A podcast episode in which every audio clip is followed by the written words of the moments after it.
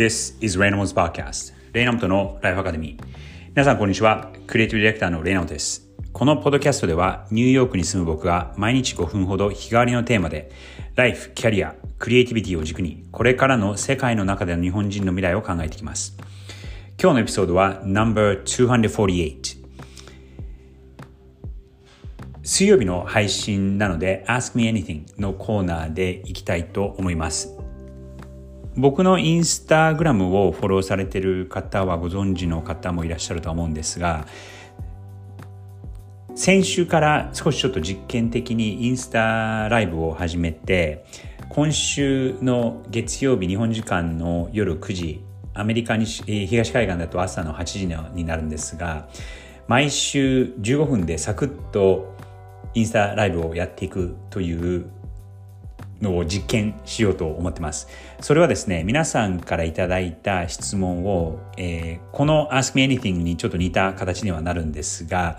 インスタでいただくことが多いので、インスタの質問をインスタで答えていくっていうのを1週間に1回1つの質問に絞ってやっていきたいと思います。ただ、そこでは答えきれないことがたくさんあるので、このポッドキャストの方でもこの Ask Me Anything のコーナーでいくつか答えていけたらなと思います。もしよろしければ、そのインスタライブの方も毎週月曜日、日本時間夜9時、アメリカ東海岸で、え朝8時になりますが、もしよろしければぜひそちらの方も覗いてください。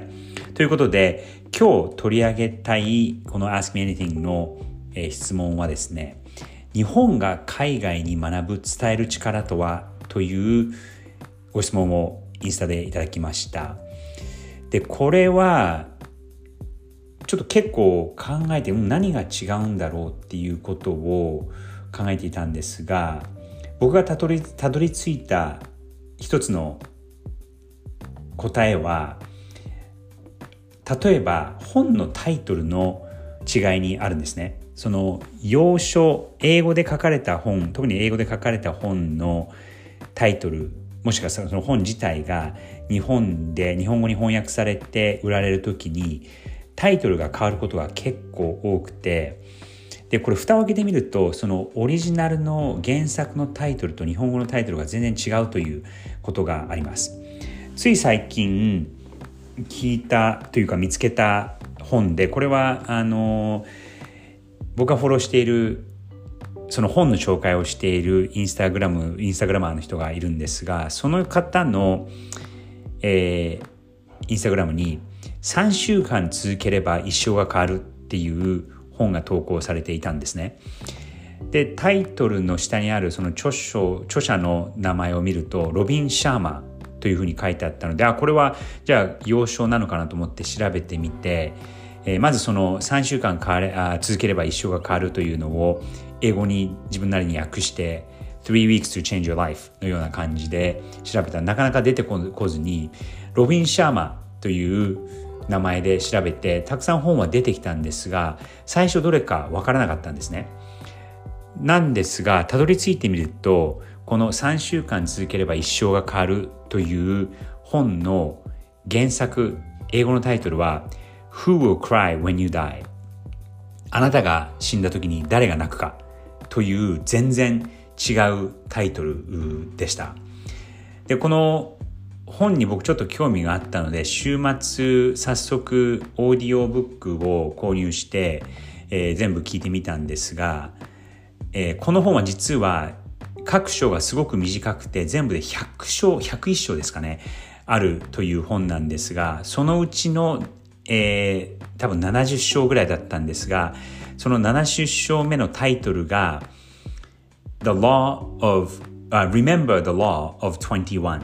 21の法則を覚えておきなさいというタイトルだったんですね。で、この21が何を指してるか、指してるかっていうと、実はその日の日数で、日の数で21日間、3週間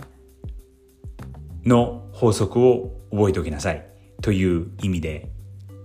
Remember the law of 21でその中身をを紐解いていくとこの3週間続ければそれが習慣になって、えー、一生が変わる少なくとも影響が出てくるということをその章で、えー、書いてありました。でその章のそのタイトルをを使って 3, 3週間続ければ一生変わるという、えー、本のタイトルにした日本人の編集者もすごいなと思ったんですがここから見るとその日本語のコミュニケーションと英語のコミュニケーションがこう全然違うんだなっていうことが、えー、伺えるかなと思います。で、これ何かって考えた時に、えー、一つのその日本語のコミュニケーションの仕方は左脳に訴える。この3週間続ければ一生が変わるという結構こう具体的に、えー、伝えてる。でも英語は Who will cry when you die? というのは結構こう抽象的に右脳に訴える伝えな方なのかなと思います。なので、こう機能的に伝えるのか3週間続ければ一生が変わる。もしくは感情的に伝えればそれが心に刺さるのかっていうことを意識するかしないかの違いなのかなと思います。なので、えー、僕個人的には最終的にはその人の心を動かすっていうことが大事だと思うので、えー、どうやってその心に刺さるのかそしてどうやって右脳に訴えるのかっていうことを常に考えてなおかつ具体的にじゃあそうするにはどうしたらいいかっていうのをこうコンビネーションとしてコミュニケーションしていくのがあいいのではないかなと思います。この今日いただいた質問ご質問日本が海外に学ぶあ伝える力とはというのはその心に刺さるその右脳に訴える表現を常に意識していくということかなと思いますということで今日の Ask Me Anything はこの辺にしたいと思いますそれでは Enjoy the rest of the week